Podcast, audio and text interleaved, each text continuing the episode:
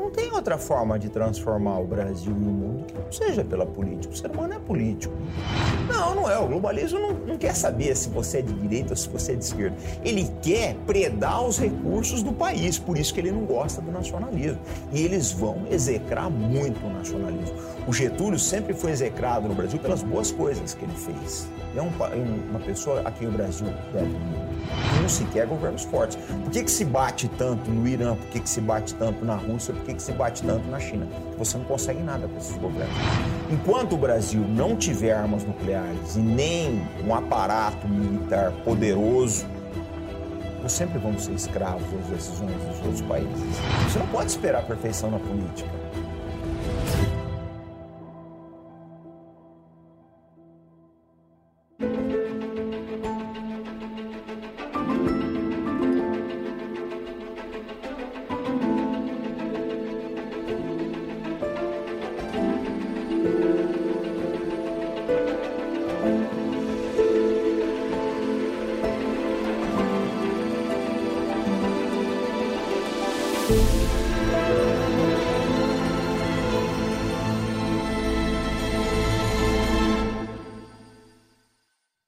Recebo hoje no Contraponto um capitão da Marinha Brasileira, hoje na reserva, que também é piloto de aviões e expert em tecnologia aeronáutica. Ele é o comandante Farinazo, conhecido pelo canal Arte da Guerra no YouTube, onde faz análises geopolíticas e traz para os seus mais de 400 mil inscritos informações sobre assuntos militares e temas relacionados à defesa nacional.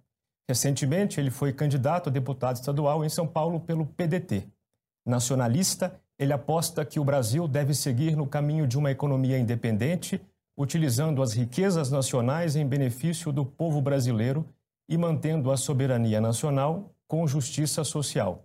Bom, eu sou Bruno Magalhães e esse é o Contraponto, seu programa de entrevistas que recebe toda semana convidados das mais diversas áreas, ideias e experiências. Comandante, seja bem-vindo. Tudo bom, Bruno? Como é que você está? Tudo bem? Prazer estar aqui com vocês. Tudo bem, muito bem. Bom, para quem não conhece você suficientemente, como é que você entrou para a Marinha e com o que você trabalhou lá nesse tempo longo que você ficou lá? Bom, eu entrei na Marinha no Corpo de Fuzileiros Navais, né?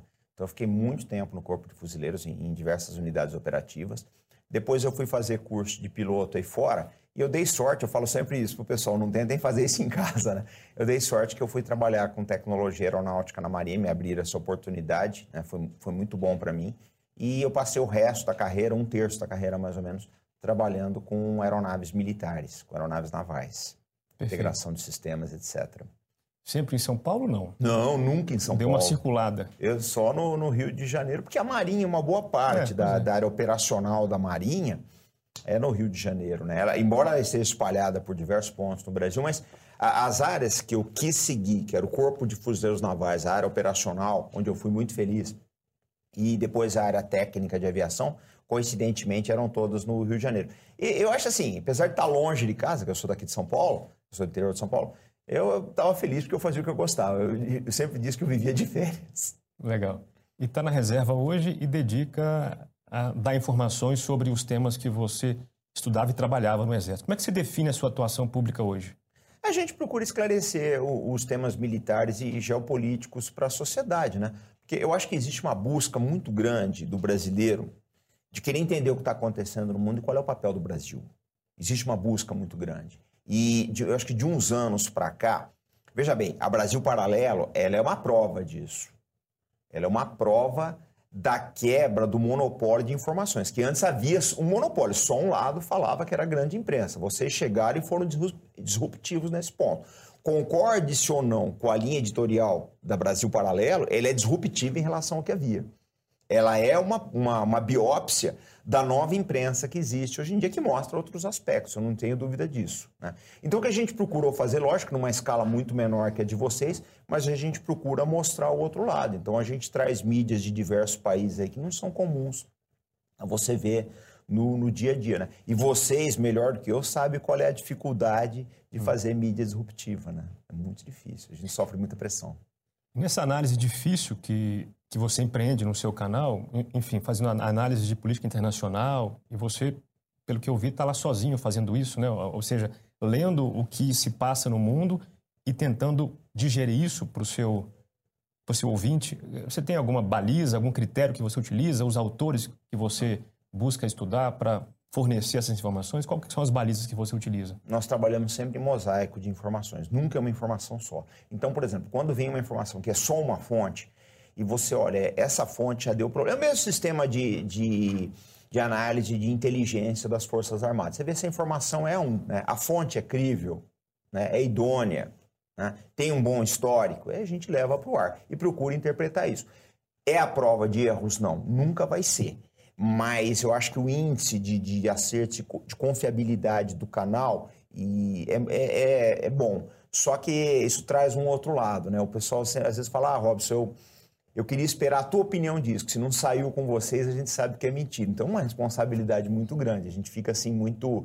Isso me desgasta muito. Essa responsabilidade do público chegar e falar, olha, a gente acredita que vocês estão falando. Então eu tomo muito cuidado para não falar qualquer coisa, porque a gente sabe que vai ter um custo, né? Eu tenho uma responsabilidade muito grande com o público. De onde veio o desejo seu de, ser, de entrar para a política nas últimas eleições? Como é que surgiu isso na sua vida? Não tem outra forma de transformar o Brasil e o mundo que seja pela política. O ser humano é político, né?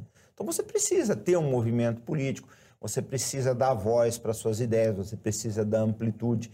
E não existe outra maneira que não seja, né? Em todo esse tempo que nós temos de civilização, de, de vida em comum, a gente não arrumou uma outra forma que seja. Eu acho que é, uh, os nossos sistemas políticos, eles não são perfeitos, né? Mas qual é a alternativa da política? É a violência?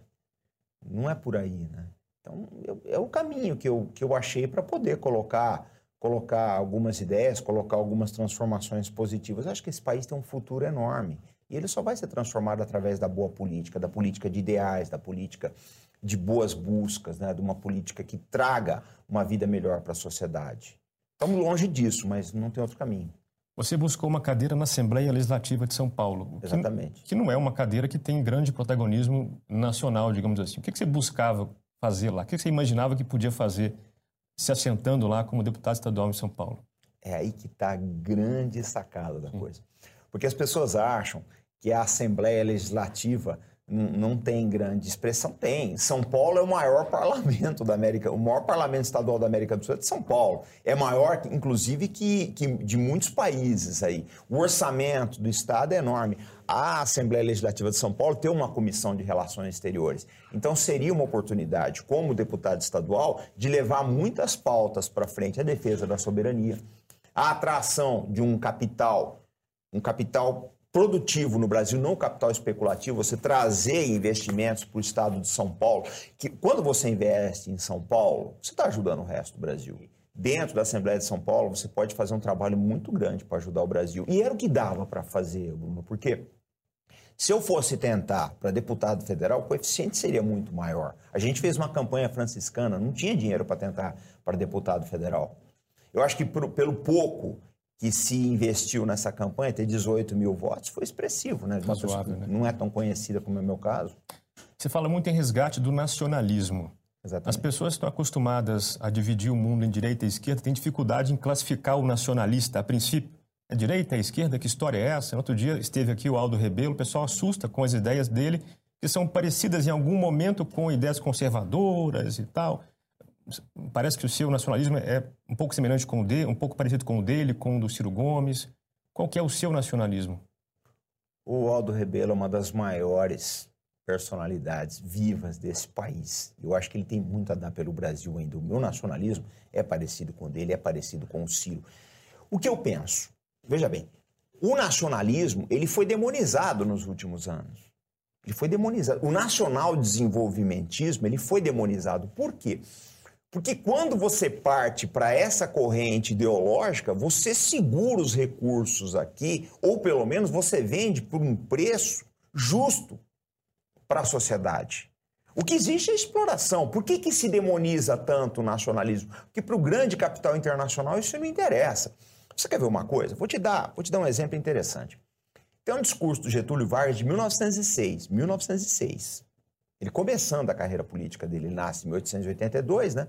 O, o, discurso de 1906. E ele fala o seguinte: fala que o Brasil não poderia continuar dessa forma, né, de exportar matéria-prima e importar produtos industrializados, nós estamos mandando divisas para fora. Eu te pergunto, O que, que mudou em 116 anos? Nós continuamos isso aí. A gente vende matéria-prima barata lá para fora e, e commodities agrícolas e compra produtos industrializados caríssimos. Então, esse nacionalismo do Getúlio, de criar a CSN, de criar a Vale do Rio Doce, de criar a Petrobras, ele atrapalhava o mundo inteiro. Você pega, por exemplo, atrapalhava o grande capital. Quando Getúlio se mata em 54, e ele era um nacionalista, é, é, o, aquela época foi uma época de grandes nacionalistas. O Getúlio Vargas, o general Estilac Leal no Clube Militar, que foi ministro da Guerra também. Você nota uma coisa interessante. O Getúlio se mata em 54. Naquele mesmo ano é deposto Jacobo Arbenz, da Costa Rica.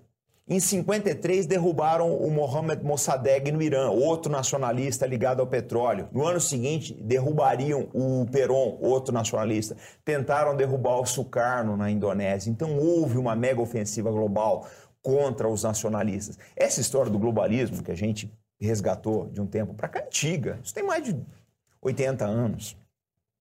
É antigo. Qual é o grande objetivo do globalismo? Tem gente que acha que não, o globalismo dá dinheiro para a esquerda, ele é a favor da esquerda, o globalismo é o novo comunismo.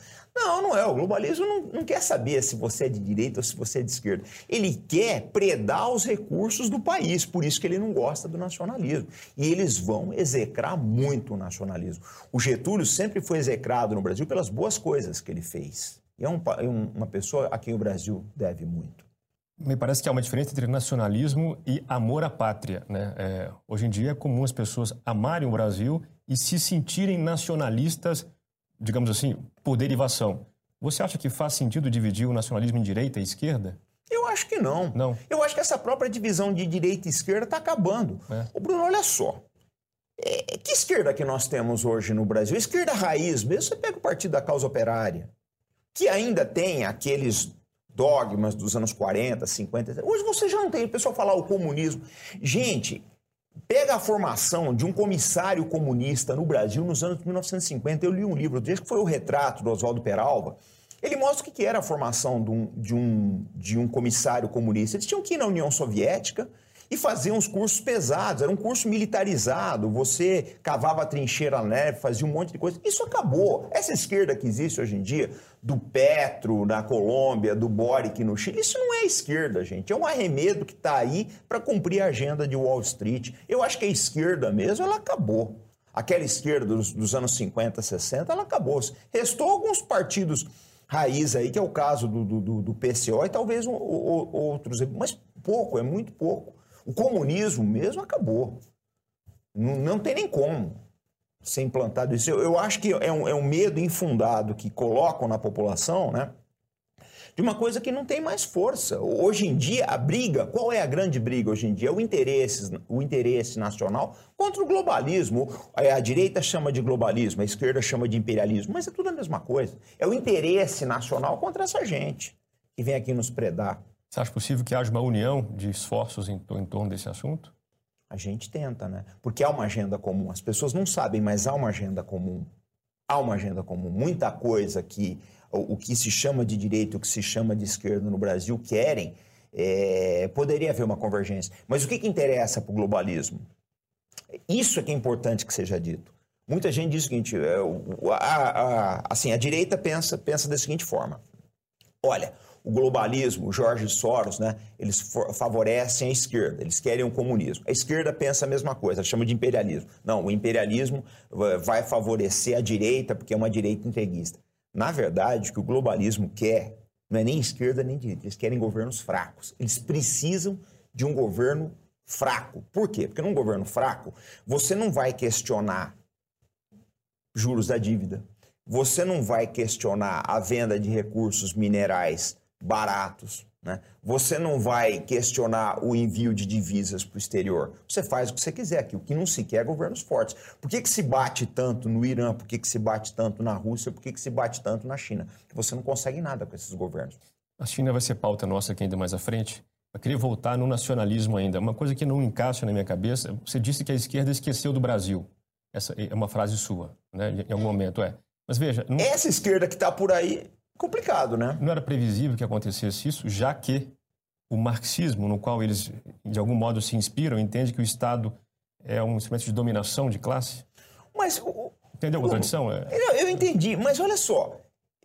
pega esse pessoal identitário que está nas ruas hoje em dia, vê se algum deles leu Marx. Vê se algum deles sabe quem, sabe quem é Lenin. Sabe da implantação da Revolução Russa em 1917, dos ideais comunistas, etc. Não sabem. Essa gente é consumista. No fundo, o que se quer é o consumo. No fundo, o que se quer é destruir família, Estado e religiões para se impor um consumo desenfreado. É o que se quer. Então, mas se eles lessem Marx, tampouco seriam nacionalistas, não é isso? Eu não acho, não. Vou, você pega o seguinte: vamos pegar a Revolução Chinesa e a vietnamita. Eu acho que são duas importantes. O pessoal era marxista, eu não tenho dúvida disso. Eu não tenho dúvida. Só que o que deu base, o que deu força ao comunismo nesse país, as vitórias comunistas, foi a base nacionalista do povo. O, na, o vietnamita é um dos povos mais nacionalistas do mundo, que é uma coisa que levou os Estados Unidos a perder o Vietnã, foi exatamente isso. Eles não conseguiram entender que eles não estavam lutando contra o comunismo, eles estavam o, o, o soldado vietnamita médio, ele não estava lutando pelo comunismo. Ele queria tirar o americano dali, que para eles era um dominador a mais. Eles queriam a imposição do nacionalismo. Tá certo que veio né, com a ideologia, ideologia comunista em cima, isso eu não tenho dúvidas. Mas a raiz de tudo era o nacionalismo. A tá. raiz tá. da, da libertação era isso. Tá. E o que, que no Brasil de hoje, concretamente, está mais distante ou leva para mais longe desse nacionalismo que você defende? É muito simples, é a própria domina a dominação cultural das pessoas. Porque você não. Olha, você quer ver uma coisa? Vamos pegar um exemplo. A interferência uh, euro, uh, euro-americana no Brasil é enorme. Você não consegue falar para as pessoas, você não vai conseguir convencer elas de que muitas coisas ruins que acontecem no Brasil têm influência da Europa e Estados Unidos. Você não consegue. Você quer ver uma coisa? O governo Bolsonaro recebeu o Jake Sullivan, enviado especial do Biden, o general Lloyd Austin, secretário da Defesa, o William Burns, diretor da CIA, tá? Um uma das maiores cabeças do governo Clinton, foi embaixador da, da Rússia, e a Vitória Nuland, responsável pela revolução do Maidan na Ucrânia. Esses quatro estiveram aqui nos, no, nos anos final, o ano passado. Muito bem. O Jake Sullivan está voltando agora para conversar com o, governo, com o governo Lula. Então eu te pergunto, será que para os Estados Unidos faz diferença se é um governo de, de direita ou de esquerda no Brasil? Não faz diferença. Para esse, esse grande capital, não faz diferença. O que interessa aqui é um governo fraco. Eles precisam de um governo enfraquecido. Eles precisam de um governo que não tenha condições de levar o nacionalismo para frente. Mas é difícil você explicar a divisão que nós temos hoje na nossa sociedade. É tão grande, e ela já chegou dentro das famílias, Bruno, que as pessoas não conseguem entender isso, elas não conseguem fugir disso daí. É, virou uma coisa assim, nós contra eles, e a gente não está enxergando o interesse nacional. Mas eu acho que hoje o nacionalismo está fora tanto da esquerda quanto da direita. Tá, mas o ponto é assim, o que que na nossa burocracia, nas nossas leis, é, é te mostra que, olha, isso aqui é tudo menos um país nacionalista? O que está na cara que não é nacionalista? O que está na cara que não é, que não segue a política que você defende, por exemplo? Olha, você vê no dia a dia, você vê pelas notícias. A gente tem políticas que entregam a Amazônia, a gente não tem políticas que defendam o interesse nacional, nós não temos políticas né, que favoreçam a venda das nossas commodities, tanto agrícolas quanto minerais, num preço que seja atrativo, que propicie o desenvolvimento do Brasil. Os tratados militares que nós assinamos, por exemplo, nós assinamos o MCTR, que é o Tratado de Limitação de Alcance de Mísseis. Eu pergunto, o que, o Brasil ganhou com isso? O Tratado de Não Proliferação de Armas Nucleares, assinado pelo governo Fernando Henrique. O que nós ganhamos com isso? Não ganhamos nada.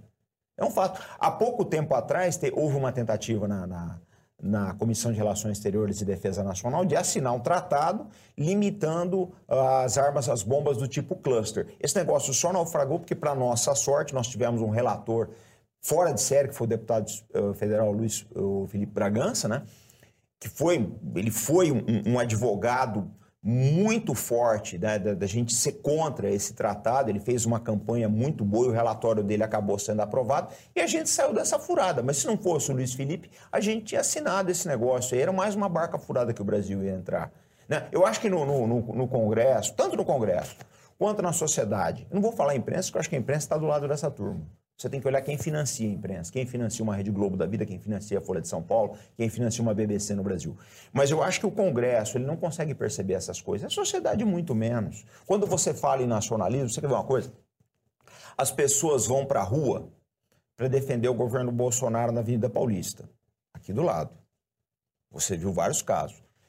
Mas aí, olha, olha só como é que é o nonsense. As pessoas vão para a rua defender o governo Bolsonaro com a bandeira dos Estados Unidos associar manifestações políticas nossas aos Estados Unidos é ir contra o nacionalismo. Não tem, não, não dá para ver nacionalismo e influência estrangeira. Não tem como. Você tem um apreço muito forte por Enéas Carneiro. Sim. Por quê? Porque eu acho que é uma pessoa que 30 anos atrás viu tudo que, tava, que está acontecendo hoje, ele conseguiu ver. O Enéas já... Olha, você para para pensar que personagem fantástico que foi o Enéas, Bruno. Porque Hoje, você tem uma enxurrada de informações. Você tem internet, você tem aí as grandes redes sociais, a televisão continua bombardeando a gente com informações. Você tem o Twitter que está toda hora se ligar, agora tem milhares de. O Enéas, ele conseguiu ver essas coisas. Eu conheci o Enéas pessoalmente. Ele conseguiu ver essas coisas sem nada disso. Olha a clarividência desse homem. Né? Era um visionário. Então, ele tem que ser admirado. Era uma pessoa fora de série. Ele conseguiu antever as coisas em 30 anos. É simples. E foi chamado de louco. Ele viu o que ia acontecer. E as coisas de lá para cá só pioraram, né?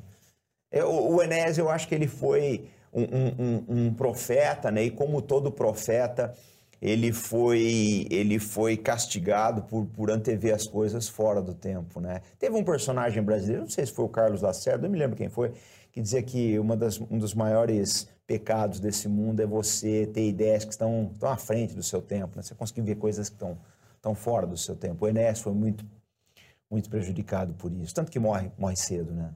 Uma morte muito rápida, muito triste. Robson, por que, que o Brasil pode e deve ser amado? Isso aqui é tudo.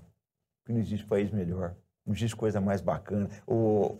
Bruno, eu vou falar uma coisa para você. Se eu tivesse nascido em outro país, eu seria infeliz. Eu não consigo imaginar outra coisa na vida que não seja ser brasileiro. A coisa que eu mais amo é um dia de sol em São Paulo, se a gente, a gente poder andar, quando eu tenho um tempo sobrando lá, e você vê as pessoas, você encontra as pessoas na rua, você conversa com elas, você vê como é que esse povo é maravilhoso, cara, é fantástico. Ah, eu acho o seguinte, eu não sei se eu vou viver para isso, eu gostaria muito de, de estar aqui para ver, mas esse país vai ser uma, um, assim, uma luz para o mundo. É, é, não tem como o brasileiro não dar certo. Não tem como. Eu acho que mais cedo ou mais tarde isso vai acontecer. E, olha, vou te contar um negócio curto. O, o Robert Capa, o nome dele não era esse. Né? Ele tinha o sobrenome judeu, eu não lembro agora qual é o nome dele, mas ele era húngaro, né? Judeu húngaro. E era um, um, um fotógrafo fantástico, uma pena que ele morreu muito novo né? na Guerra da Indochina. Ele era um cara fora de série. E ele dizia sempre em tom de brincadeira, né? Ele é um cara muito viajado, teve na Normandia, namorou Ingrid Bergman, era um personagem fantástico. Tem que ser estudado o Robert Capa. Mas ele, ele falava uma coisa que é uma grande verdade, né? Ele falava assim: não basta ter talento, é preciso ser húngaro, né? Então eu rompei essa frase dele, eu tinha na minha sala, né, na Marinha. Não basta ser talento, tem que ser. Não basta ter talento, tem que ser brasileiro. Esse povo é fora de série, cara é que não chegou a nossa vez ainda. A gente, a gente às vezes se atrapalha, nós somos carrascos do nosso destino, às vezes, precisa mudar. A gente tem que ensinar o amor ao Brasil.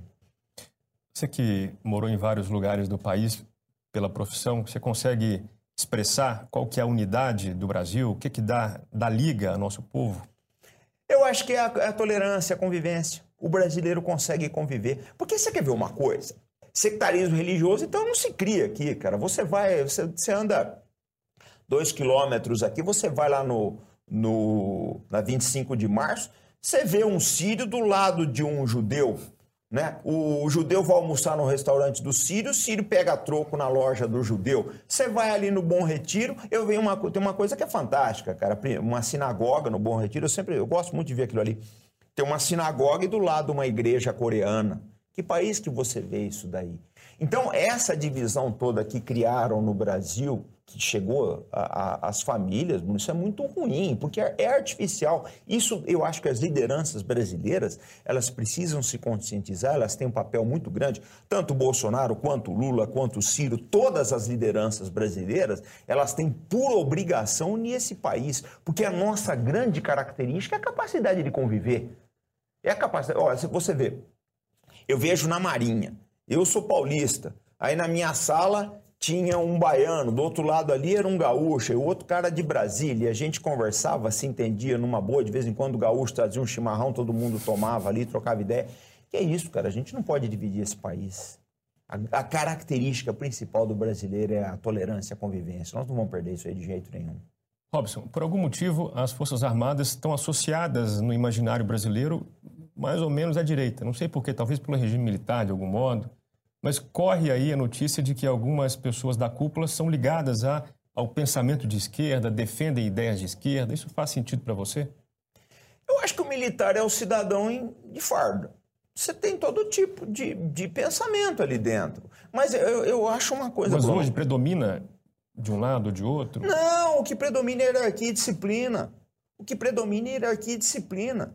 Não, não vou dizer para você que não hajam conversas, que as pessoas não conversem, cada um tem o seu tema político. Mas é, as Forças Armadas é, assim, tem um pensamento muito disciplinado. Né? Depois que a gente. Tipo, uma frase da Marinha que eu aprendi com um comandante meu, uma coisa muito bacana. Ele estava no gabinete dele aguardando, eu era tenente, estava aguardando uma audiência, e ele estava conversando com o almirante, e ele falou assim: Mas, almirante, o senhor já bateu o martelo? Mirante, ainda não. Falei, então tá, então posso ainda manobrar na ideia? Não pode. Forças Armadas é o seguinte, Bruno, depois que se bateu o martelo, se chegou uma decisão, aquela decisão vai ser implantada. Não existe, é, é, existe, é lógico, diver, você não consegue uniformidade de pensamento, cada um pensa numa forma, mas a partir do momento que os comandos decidiram em torno de uma linha de ação, ela vai ser implantada, ela vai ser adotada. Tá? Eu acho que as Forças Armadas brasileiras elas têm muita sabedoria, têm muito amor ao país, tá? E vão procurar aquilo que é melhor para o Brasil. Eu acho que essas tentativas de dividir os militares, isso não, isso não funciona, não. O militar é muito disciplinado. Eu vejo assim, eu já fiz mais de 4.500 vídeos no meu canal. Faz seis anos que eu toco lá. E a gente nunca fez um só vídeo até hoje que saísse fora da hierarquia e disciplina. Eu acho que é, é a tônica, é a grande tônica das Forças Armadas. Mas em que sentido? Mesmo fora, mesmo na reserva, você, você costuma observar assim, o que, que, o que, que eles pensam e determinam? Como, como assim? Nos... Não, o que acontece é o seguinte, as pessoas acham que você está na reserva, você pode fazer o que você quer. Não pode. Você está sujeito aos mesmos regulamentos da ativa. Ou na reserva ou na reforma, que as pessoas não sabem, né? Existe uma diferença entre reserva e reforma. O que é reserva? Você pode ser convocado. A reforma, ou por idade, ou por incapacidade física, você já não é mais convocado. Uhum. Mas os regulamentos, né, o Estatuto dos Militares, o, o Código Penal Militar, continua te alcançando onde você estiver. A gente diz uma coisa, que o, o, o militarismo é uma coisa que você vai para o túmulo. Isso vai para o túmulo. É o resto da vida você é militar. É o resto da vida. Você pega aqueles 16 generais do alto comando do Exército, Aqueles senhores se conhecem há 40 anos, desde a mais tenra idade, na escola de cadetes, depois da Academia Militar das Agulhas Negras. Então, é, na verdade, é uma grande, é uma grande comunidade, todo mundo se conhece, todo mundo se respeita. Né? Eu falo sempre o seguinte: eu não posso falar o que eu quero, é, muita coisa do que eu penso nos vídeos, porque existe a cobrança natural dos pares e é uma coisa nossa mesmo, do pundonor militar da hierarquia, do respeito que nós temos uns pelos outros. Eu acho isso muito importante. É uma das coisas mais bonitas da vida militar, é o respeito que nós temos, não só pelos colegas de farda, mas pelas instituições também. Eu vejo nos quartéis que eu trabalhei, quando as autoridades legislativas, autoridades do judiciário, né, é, ou mesmo da imprensa, chegavam, eram muito bem recebidos, existe um respeito muito grande na caserna. E eu acho que isso não se perdeu, não vai se perder nunca um acatamento. É, é, ainda mais da força que eu venho, que é a Marinha. Né? A Marinha é sempre é by the book. Então eu vejo, às vezes, chegavam decisões do, do judiciário, quando, eu, quando eu, eu já fui oficial de pessoa, responsável por, por, pela execução, de preparar né? o arrazoado, meu comandante. E a Marinha sempre foi muito legalista, sempre foi by the book. Então, Entendi. muita coisa que se fala e eu acho, eu acho que reina a normalidade nas casernas. Entendido. Você lamenta que o Brasil não tem armas nucleares e, e fala que nós precisamos enfrentar esse tabu. Mas a gente Sim. sabe das limitações internacionais que regem esse assunto, né? É, das normas, tratados, é, de que o Brasil, inclusive, faz parte. Como é que você vê esse caminho? Assim? Você, você acha que o Brasil tinha que ter é, mais força para se impor nesse assunto? Como é que seria o caminho para chegar nisso que você acha que seria o ideal? Olha só, a gente vai voltar naquilo que eu falei para você. Qual é o problema do Brasil? Nós somos exportador de commodities. Nós não conseguimos botar preço nas nossas commodities. A Rússia consegue botar preço no gás e no petróleo dela porque ela tem uma força, uma força nuclear garantidora. Ela tem um grande avalista que é a sua força nuclear. Porque se não fosse a força nuclear da Rússia, a OTAN já tinha entrado na Ucrânia. Já teriam feito uma zona de exclusão aérea como fizeram com o Gaddafi.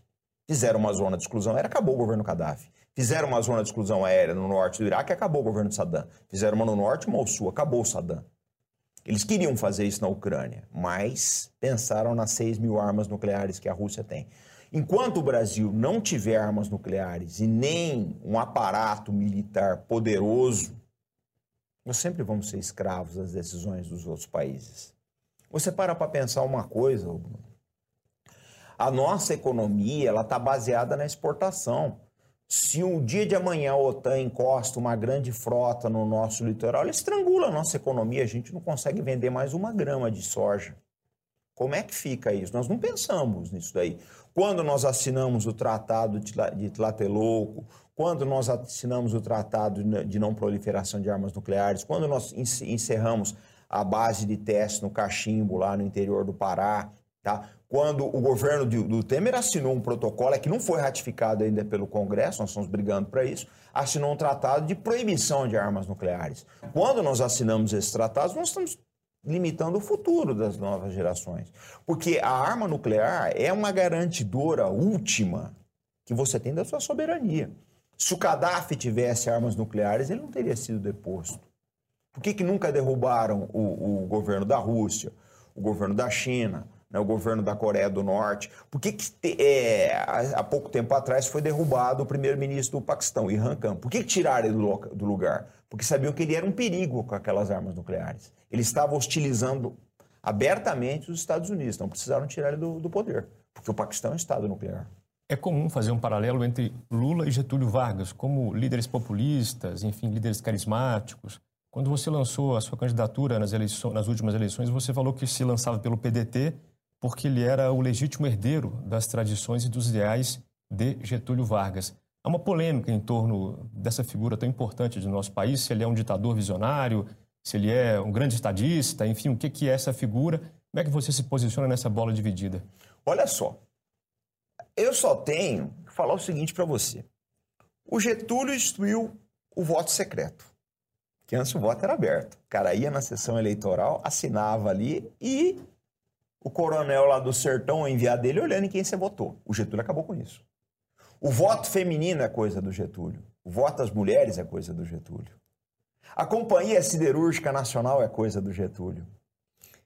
A Petrobras é do Getúlio, já no governo democrático. O pessoal fala, o Getúlio só fez por causa da ditadura. Não, ele conseguiu colocar a Petrobras eleito democraticamente. Né? A Vale do Rio Doce. O meu avô conta uma história, ele já faleceu. Mas é fantástico. Você pega o interior de São Paulo, o banditismo imperava. Há pouco tempo atrás, é, você ainda tinha, era muito comum nos, nos boletins de ocorrência, tinha um espaço lá para colocar abigeato, que era o roubo de gado. Hoje você quase não tem mais isso aí, mas naquela época era comum, porque não tinha polícia no interior de, do país. Que acabou com o banditismo do cangaço foi, o, foi no governo Getúlio. Agora, as pessoas não veem tudo isso. Nós não podemos, gente, que a gente precisa começar a fazer no Brasil, nós não podemos destruir a nossa história. Não podemos destruir a história do Brasil. Bem ou mal, goste ou não goste do Getúlio, ele lançou as bases para um Brasil moderno. Sem o Getúlio não teria havido Juscelino Kubitschek com a abertura de estradas. Sem o Getúlio Geisel não poderia colocar os seus projetos desenvolvimentistas. A base de tudo começa 80 anos atrás. Vou te contar uma história do Getúlio interessantíssima. Tem um documentário do Senado Nacional O Senado, o Senado tem, o canal do Senado tem uns documentários maravilhosos. Tem um documentário do Senado que é o seguinte: o Lutero né, foi é, ser homenageado nos Estados Unidos, Lutero Vargas. E ele, ele foi ele, ele foi homenageado porque cuidou de diversos oficiais americanos, diversos militares americanos na guerra, né? Então ofereceram um jantar para ele em Nova York. Quando estava acabando o jantar, isso está nesse documentário do Getúlio. É, a autoridade que deu, a pessoa que deu o jantar, acho que era da família Rockefeller, se não me engano. Na hora que ele estava indo para o carro, a pessoa pegou ele pelo braço falou: Olha só, preciso te contar uma coisa. O presidente Roosevelt está morrendo. Está nas últimas, está desenganado, ele vai morrer. Avisa o seu pai que quando o Roosevelt morrer, vão derrubar o Getúlio. Há grandes interesses nos Estados Unidos, tá? preocupados porque o Getúlio afrontou o setor siderúrgico daqui. Quando ele colocou a CSN, ele conseguiu a CSN no, no Brasil, ele se tornou um concorrente a longo prazo do setor acieiro dos Estados Unidos. Vão derrubar o Getúlio. Não deu outra. Se essa história é verdadeira ou não, não sei. O Lutero, quando contou a história, não lembrava bem quem era o anfitrião em Nova York. Mas esse é um fato. O Getúlio foi um dos governos mais nacionalistas que nós tivemos. A gente derruba, nós, nós destruímos governos do Brasil, destruímos a nossa história em virtude dos seus acertos. Não pode continuar assim. Você quer ver uma coisa? Nós é, detratamos a figura do Getúlio e endeusamos Winston Churchill. Não, todo mundo não. Churchill, uma coisa maravilhosa, etc. Olha só. O Churchill, como primeiro Lorde do Almirantado, foi responsável pelo desastre de Gallipoli, 250 mil baixas entre britânicos, franceses e tropas do Anzac. O Churchill era um bêbado que não pagava suas contas, ele vivia financiado.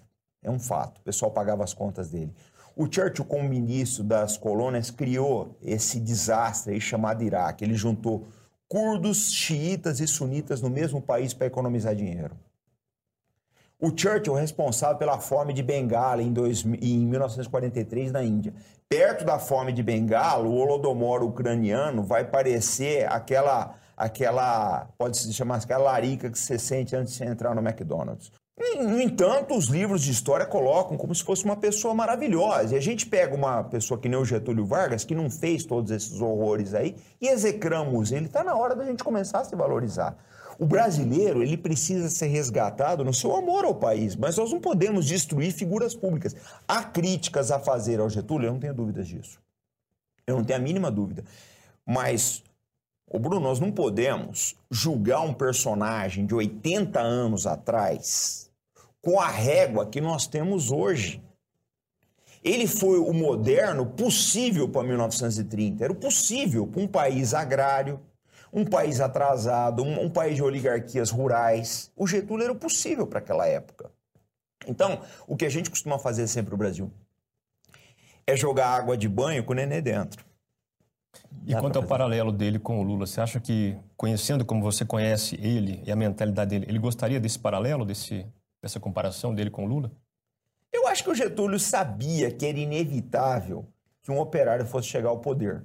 Eu acho que ele sabia que era inevitável. Porque, na verdade, você, o, o, Getúlio foi disruptivo em 1930. Né?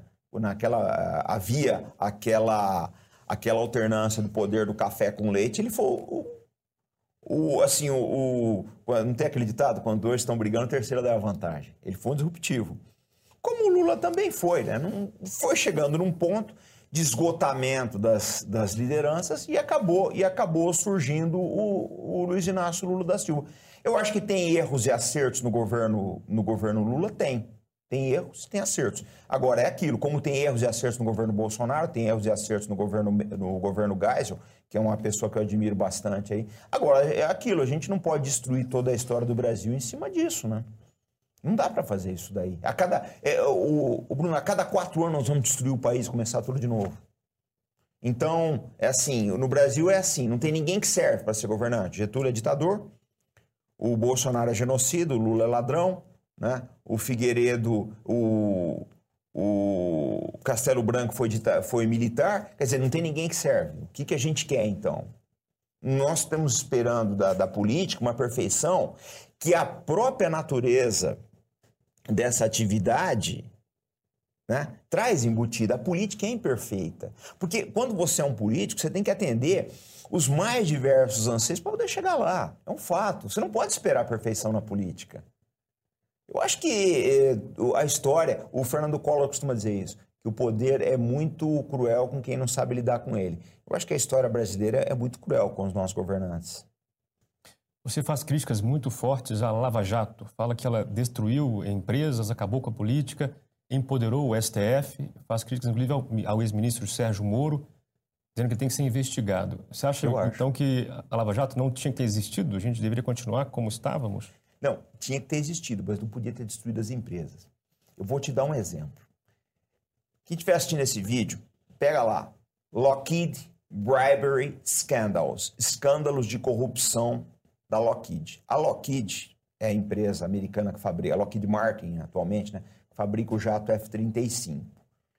Se você puxar escândalos da Lockheed, vai vir milhares de resultados. É uma das empresas mais envolvidas em escândalos de corrupção mundo afora. Ela nunca foi investigada pelo Congresso americano. E se for investigada, você pode ter certeza, ela vai pagar uma multa, como puseram, impuseram o HSBC alguns anos atrás, porque lavava dinheiro do cartel de Sonora, mas não vão destruir a Lockheed. Eles não vão. O governo americano jamais vai destruir a Lockheed. Ele precisa da Lockheed por causa da Ucrânia, por causa de Taiwan, por causa do Irã e uma série de outras coisas. Eu acho que o grande erro da Lava Jato foi você ter destruído as empresas no Brasil. Nós jogamos, como sempre, jogamos a água de banho com o nenê fora. Você detonou uma Odebrecht da vida, quando a Odebrecht sai do cenário internacional, quem entra? Uma Halliburton da vida, as grandes companhias americanas e europeias. Eu acho que o grande erro está aí. E outra coisa também, gente, isso não sou eu que estou falando. Isso é o presidente Geisel na biografia dele. Ele fala uma coisa que é uma grande verdade. Você tem que combater a corrupção. Eu não tenho dúvida disso, ninguém tem dúvida disso. Mas ela não pode ser o único objetivo de um governo. Não pode, né? Isso é impossível. Mas não era o governo, né? Era o, era o Poder Judiciário Esse e ações é judiciais. Esse é o problema. Quem era a Lava Jato, né? Como é que pode um juiz... O que explica um juiz de primeira instância como o Sérgio Moro ter mais poder que o Supremo Tribunal Federal? É muito complicado. A Lava Jato nunca foi estudada a fundo. Né? O que estão fazendo, o que fizeram na Lava Jato aqui no Brasil foi feito na África do Sul. O Jacob Zuma foi preso pelo Supremo Tribunal Federal lá. Né? O ex-presidente da África do Sul, que era um dos BRICS, por sinal. Fizeram aqui, fizeram no Equador. O presidente do Equador, ele fez uma auditoria da dívida pública. Ele fez no Equador. A dívida foi reduzida em 30%. Inclusive, brasileiros participaram dessa auditoria. Ele está tendo que viver na Bélgica hoje. Se ele entrar no país dele, vai ser preso. Quer dizer, ele está ele tá preso, ele está exilado na Bélgica por causa de um escândalo de 6 mil dólares. Tá na cara que isso daí foi lawfare. Então, eu acho o seguinte, eu tenho muitas restrições com relação, com relação à Lava Jato. Eu acho que se for fazer, se, se a cada quatro anos a gente destruir toda a classe política, muito complicado. Eu, eu não sou a favor da corrupção, mas destruir as empresas e destruir o estamento político brasileiro como foi feito, a gente não chega em lugar nenhum. Isso é velho. Isso é velho, Bruno. Você pega aí no, no o governo Castelo Branco, ele fez uma comissão de inquérito né, para corrupção. Acabou dando em nada. Muito difícil isso, mudar isso daí. E tem que definir também quem é corrupto, né? O que é corrupto. Corrupto está é no Código Penal isso aí, não? Sim, está no Código Penal. Agora, a Lava Jato nunca investigou o PSDB, né? Então, ela tinha os corruptos de estimação dela, né? Bom, como é que vai ser o terceiro governo Lula, na sua opinião? Só Deus sabe. Porque esse, essa pergunta é interessantíssima, né? Quer escrever um negócio? É, o Lula se você pegar, tem um documentário muito bom na Netflix chamado Gigantes. É a história da, do Itamaraty nos anos Lula e Dilma. E com depo, depoimento de diversos, diversos diplomatas aí, né? Celso Amorim, Rubens Barbosa, Luiz Felipe Lampreia. E é interessante que você vê que o governo Lula, veja bem, não estou fazendo defesa nem do governo Lula, nem do governo Bolsonaro, nem falando de um nem de outro. A gente tem que analisar as coisas, eu procuro buscar o melhor de cada governo. O melhor de cada governo, eu não tenho dúvida disso. Eu não gosto desses maniqueísmos aí, ah, fulano é isso, o outro é aquilo. Eu acho que a gente não vai chegar em lugar nenhum. Mas eu acho que havia uma busca no, do governo Lula, né? Em caminhos alternativos para o Brasil. E os BRICS começam a crescer ali. Você vê a tentativa do governo Lula em negociar um acordo nuclear com o Irã em 2010. Eles chegaram muito perto disso. O acordo já estava assinado e a Hillary Clinton, que era secretária de Estado, bombardeou o acordo. Então a gente tem que ver qual vai ser esse Lula. Que Lula que vai subir a rampa agora? Esse Lula da busca dos BRICS ou vai ser um Lula que vai se acomodar aos interesses euro-americanos, que são fortes? A gente não sabe. Agora, uma coisa é certa, né? O caminho do Brasil, o único caminho possível, seja com Lula, com Bolsonaro, com quem vier nos próximos anos, é o caminho do, do mundo multipolar. A nossa única saída é essa daí. Nós não podemos continuar escravos desses interesses que entram aqui. Não, você não pode ter míssil de longo alcance, você não pode ter bomba nuclear, você não pode ter é, uma, uma indústria bélica pujante. Não é por aí, né? A gente tem que procurar nosso caminho. Eu não sei se Lula vai enveredar por isso. Vamos falar sobre a esquerda latino-americana. Uma coisa parece que é certa: o Brasil vai voltar a conversar com os países é, cujos presidentes são de esquerda na América Latina. Você falou certa vez que, há pouco tempo, se não me engano, que a Venezuela eh, ainda pode surpreender em termos militares em pouco tempo. Por quê? Eu queria entender isso.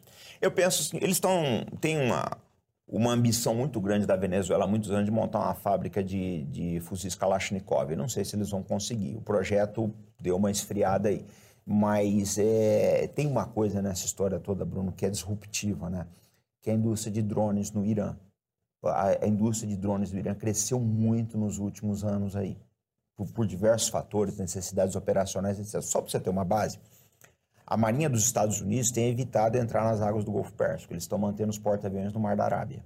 Eles não falam por que, que é isso aí, dizem que é restrição, mas não é. Na verdade, é medo dos mísseis balísticos e drones do Irã. Provavelmente, a Venezuela ela deve. Ela, eles já estão importando drones iranianos, eu não sei até que ponto que eles vão tentar assimilar essa tecnologia. A Venezuela não tem um parque industrial, nem uma pleiade de cientistas e técnicos né, suficiente para ter uma indústria de drones e mísseis balísticos autóctones. O Brasil tem. O Brasil, se ele partir por esse caminho, ele tem condições. Mas a Venezuela tem um problema muito sério. O arcabouço militar da Venezuela é desenhado para defender o país dos Estados Unidos, não é para defender do Brasil a não ser que o Brasil atue como proxy. Mas eu acho que o país que teria mais condições de atuar um pro, como proxy para hostilizar a Venezuela seria a Colômbia. Isso aí até a guerra da Ucrânia. Né? Hoje os Estados Unidos estão, estão adulando a Venezuela e a Chevron deve voltar a fazer negócio lá, porque eles precisam do petróleo venezuelano para manter o preço da gasolina em níveis aceitáveis. Então o cenário é de muita, é de muita incerteza. Como é que você avalia a possibilidade, talvez médio ou longo prazo, da China suplantar os Estados Unidos em termos de potência mundial? Não, de potência econômica, eu acho que tem todas as possibilidades. De potência diplomática, ainda leva um tempo. Porque o soft power chinês eu acho muito fraco. De potência militar leva mais tempo ainda, na minha opinião. A China falta capilaridade militar para a China. Eles não têm bases ao redor do mundo, eles não têm bases na, África Ocidental, não têm bases na América Latina, não têm bases no Caribe, eles não têm bases navais, porque um, um, o poder naval não é só a indústria, não é só, um, só os meios, os meios navais, você precisa ter bases, né? E a, a, diplomacia chinesa ela vem caminhando muito devagar, o soft power, porque boa parte Thales, do, do poder americano vem do soft power.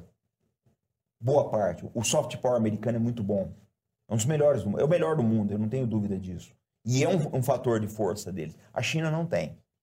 É muito, muito fraco o soft power chinês. Eu não sei como é que eles vão trabalhar isso nos próximos anos. Mas economicamente, eles vão suplantar os Estados Unidos. Porque os Estados Unidos, eu vi um documentário dia que é uma coisa interessante. Eles deixaram de ser uma sociedade, uma economia de produção, para se tornar uma sociedade de consumo. A fábrica do mundo hoje é a China.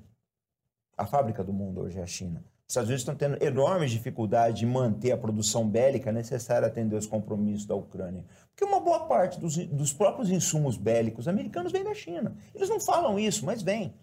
Se você pegar, pega o Jim Tyclet, que é o, o CEO da Lockheed, ele falou uma coisa com a grande verdade. Ele falou, olha, o Pentágono está nos apertando para entregar alguns insumos militares, mísseis e outros itens sofisticados, alguns até nem tanto. Mas eu vou precisar de dois anos para isso. Porque a cadeia, uma boa parte da cadeia de produção de insumos auxiliares está na China. Eles não admitem isso, mas está. Então, assim, economicamente, eu acho que a China suplanta os Estados Unidos, mas militarmente ainda tem um longo caminho. Você diz que o Zelensky presidente da Ucrânia, é um personagem fabricado e que ele entrou numa guerra desnecessária. Na, na sua visão, bastava, vou, é, você disse isso expressamente, Sim. bastava que ele assinasse um acordo dizendo que não ia entrar para a OTAN. Mas e se, e, se, e se a Ucrânia quiser entrar para a OTAN? Não seria é, uma prerrogativa do país, não? Como é que isso funciona na sua cabeça? Olha, eu penso da seguinte forma: a coisa foi feita para afrontar a Rússia. A, Ucrânia, a OTAN começa em 1949 com 12 países, hoje são 30. Não havia mais razões de ser para a OTAN ser desse tamanho. Acabou a Guerra Fria, o muro de Berlim caiu. A própria Rússia quis entrar para a OTAN. Pouca gente sabe disso, mas o Putin quis entrar para a OTAN. A OTAN deu nega. Então, na verdade, a OTAN existe para afrontar a Rússia, é uma realidade. Né? Só que agora ela tem que afrontar a Rússia, ela tem que afrontar o Irã, ela tem que afrontar a China. Eu, o Zelensky é um personagem fabricado. Ele era um ator de segunda dos estúdios do Kolomoisky, que é um oligarca ucraniano, corrupto, ele trabalhava para o Kolomoisky, o Kolomoisky viu possibilidade nele, falou, vamos fazer desse cara presidente da Ucrânia. Fizeram. Né? Houve uma revolução colorida, duas revoluções coloridas da Ucrânia, em 2004 2014. A 2014 foi mais, foi mais violenta acabou resultando num Zelensky da vida. Mas dizer que um homem que nem esse, que levou o país a uma guerra terrível, a guerra mais terrível desse século, já são quase 8 milhões de refugiados ucranianos, dizer que um homem desse é um estadista, por favor, né? Uma coisa que ele poderia ter assinado, ele poderia ter assinado um acordo que não entraria para a OTAN e passaria o, o, os, os, próximos anos fortalecendo o exército ucraniano. Mas ele, ele se lançou numa aventura, essa é que é a verdade. Não estou dizendo que a Rússia é santa. Eu não estou dizendo nada disso. Mas a Ucrânia foi usada para afrontar a Rússia. Isso eu não tenho a menor dúvida. Eu não tenho a mínima dúvida. Eu vi um vídeo seu falando sobre o serviço secreto cubano, o G2, G2. é isso? Fala mais sobre o que você já leu e estudou sobre esse serviço secreto. Olha, Cuba tem um dos melhores aparatos de inteligência, pra, provavelmente da América Latina é o melhor. Não vou dizer, não, eu não vou entrar no mérito moral das coisas. Eu não vou entrar no mérito moral. É, nessa área é difícil falar em moral, né? É, não, não, em, em, eu falo sempre o seguinte, na geopolítica, aquilo que vale para você e seu vizinho, você e seu parente, você e seu irmão, não vale para geopolítica. Eu vou te dar um exemplo bem simples. A Turquia é membro da OTAN, a Alemanha também é membro da OTAN. A Turquia hostile, trata os curdos como terroristas. O exército da Alemanha está treinando os curdos no, no Iraque. Treinou os curdos. Quer dizer, eles treinam inimigos no seu aliado da OTAN. Na geopolítica não há moral, não há moralidade nenhuma. Agora, onde o serviço secreto de Cuba atuou muito bem? É, organizações anticastristas que operavam a partir de Miami né, hostilizavam Cuba. Então faziam atentados, sobrevoos à Havana, lançavam foguetes, lançavam foguetes não, lançavam folhetos. Pessoal se infiltrava em Cuba para fazer atentado à bomba e metralhamento de praias turísticas. Turistas europeus chegaram a morrer. O governo cubano fez diversos protestos junto ao governo americano, não foi atendido. O que acontece? Eles montaram uma rede de espiões dentro de, da Flórida e essa rede ajudou a desmoralizar as organizações anticastristas ali. Eles acabaram acabou se dissolvendo aí, esses atentados contra Cuba pararam. Mas isso não foi a maior, a maior o maior feito do, do Serviço Secreto Cubano. Eles atuaram muito em Angola, devem ter atuado na Guerra do Vietnã, provavelmente, e atuaram o maior filhote de Cuba, que foi Venezuela. Né?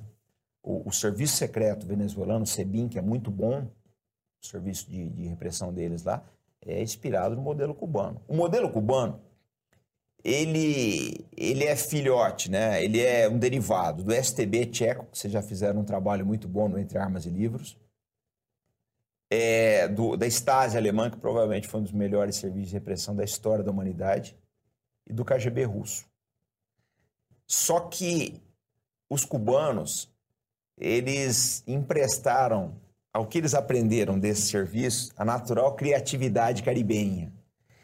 E o, o, o, G2 e as outras, as outras organizações cubanas, eles fazem, conseguem fazer muita coisa com pouco dinheiro. Eles têm infiltração em toda, em toda a América Latina. E é engraçado que uma coisa que pouca gente sabe, o Gabriel Garcia Marques, o Gabo, Prêmio Nobel de Literatura, escritor colombiano, ele era o, o, um dos porta-vozes do Fidel junto à administração Clinton. Ele levava alguns recados do Fidel. Então você vê que a capilaridade desses, desses serviços aí, de seus simpatizantes, é muito grande. Ele como precisava, né? Um país, ele não pode prescindir de um serviço de informações, um serviço de inteligência, de jeito nenhum. Nesse ponto, como anda a nossa ABIN? Vamos lá, agora nós chegamos no ponto alto desse trabalho. Será que o Brasil sabe quais são as ameaças que pairam sobre os nossos interesses? Será que nós sabemos? Porque, por exemplo, eu vejo aí na grande imprensa se coloca que a Venezuela é uma ameaça ao Brasil. Não é. A Venezuela é um anão militar perto do Brasil. Eles não têm condições de, de, de representar um problema sério ou duradouro contra o Brasil.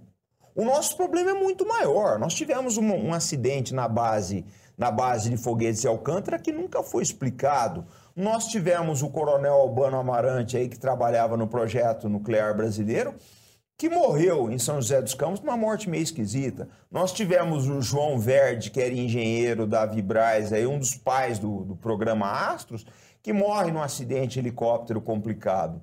Então, eh, são todas pessoas com uma, uma participação estratégica no futuro do Brasil, essas, essas vítimas que nós tivemos nesses diversos incidentes aí, né? Será que nós estamos de olho nessas ameaças? Será que nós estamos sabendo quais são as nossas ameaças? Né? Quais são os problemas que o Brasil pode enfrentar no futuro? Eu não sei. Porque um, um serviço de inteligência tem que chegar para ele e falar, é a lista de compras, né, que a gente chama. Eles chamam no Mossad de lista de compras. Israel chama de lista de compras ou lista de desejos. Você faz uma reunião com os diversos serviços de inteligência, né, tanto militares quanto civis, e explica o que nós queremos. Olha, nossa, nossas ameaças são essas, essas e essas. Vocês precisam trabalhar. Não se escrever um negócio? Vou te dar um exemplo que é maravilhoso. A Guerra das Malvinas acontece em 1982. Em 82, apareceu uma vedete do Atlântico Sul chamado míssil Exocet, né? que é o míssil que o, feito pela indústria espacial francesa, que era o terror da, da frota britânica no, no Atlântico Sul. Só que Israel estava de olho no Exocet em 76, seis anos antes da Guerra das Malvinas.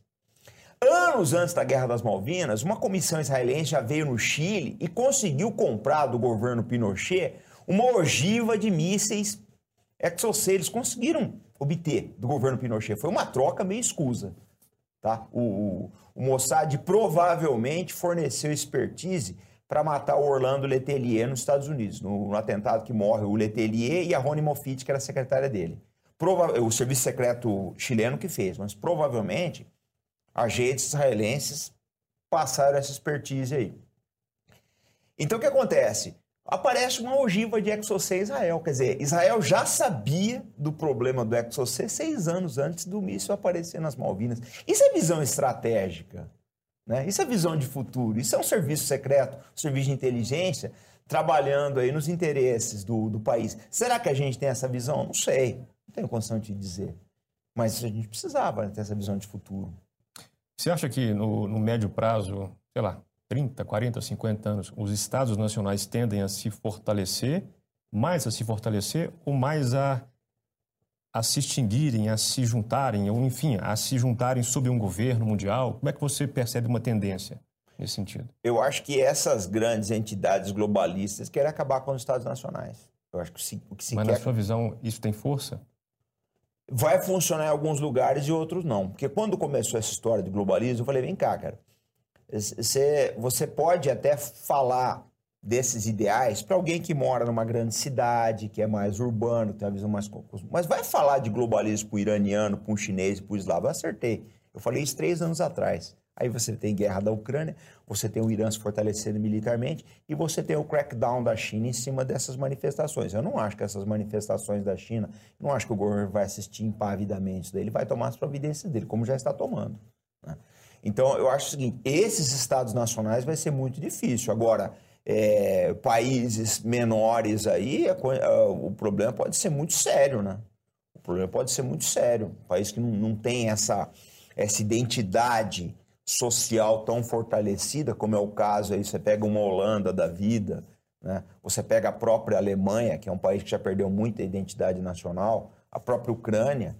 Eu não sei se esses estados nacionais sobrevivem, não. Eu acho que o país que não tiver um nacionalismo forte, ele pode ser presa disso. Porque, por que, que se quer acabar com o Estado?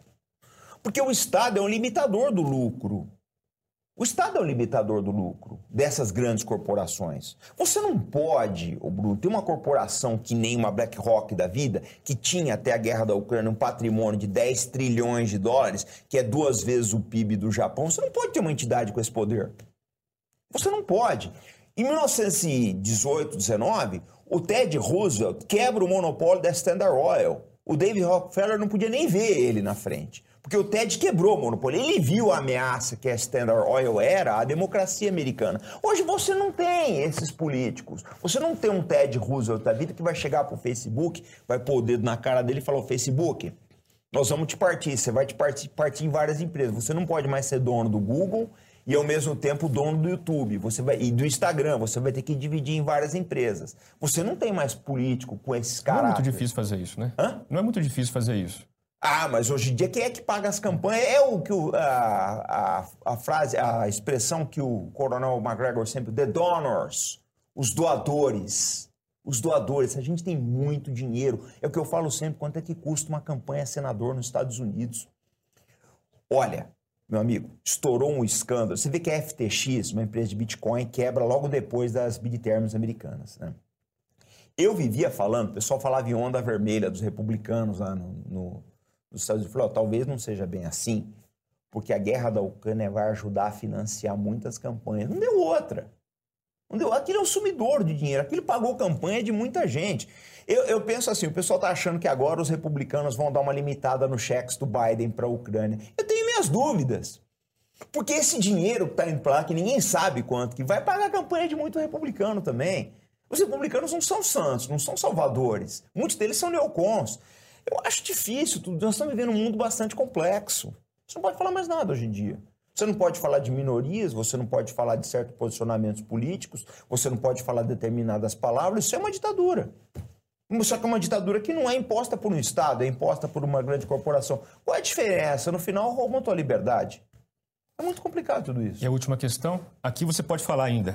Uma é. coisa que você não falou, é, eu não perguntei, mas você queria ter falado. Eu acho que a gente tem que ser mais consciente do que está acontecendo.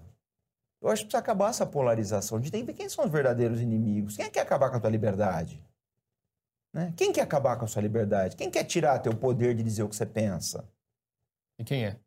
Eu acho que são essas grandes corporações. Eu acho que você quer fazer uma miscelânea só. Eu acho que você quer criar um padrão de consumo que é o mesmo no Brasil, é o mesmo na Alemanha, é o mesmo na Holanda, é o mesmo no quanto é lado, sem respeitar a diversidade. A verdadeira diversidade é que nós somos diferentes no alemão, nós somos diferentes no dinamarquês, nós somos diferentes do iraniano, nós somos diferentes do. Nós somos muito mais parecidos com um nigeriano do que com um, um dinamarquês, do que com um sueco. Nós temos que olhar para quem quer restringir a nossa liberdade. Né? Eu, eu penso dessa forma. Acho que o inimigo não é o brasileiro que tem uma ori outra orientação política, que vê, que acha que o caminho é mais, vamos dizer assim, estatizante ou mais liberal. Eu acho que o inimigo, o verdadeiro inimigo, é quem quer criar realmente toda essa discórdia para dividir e, nomear, e, e dominar o Brasil. Eu acho que a gente tem que ter mais união, se respeitar mais, se gostar mais. Comandante, muito obrigado pelo seu tempo. Prazer enorme. Forte abraço. Quero Conte conosco para unir o Brasil. E a você que chegou até aqui, muito obrigado pelo seu tempo. Aguardo você no próximo Contraponto.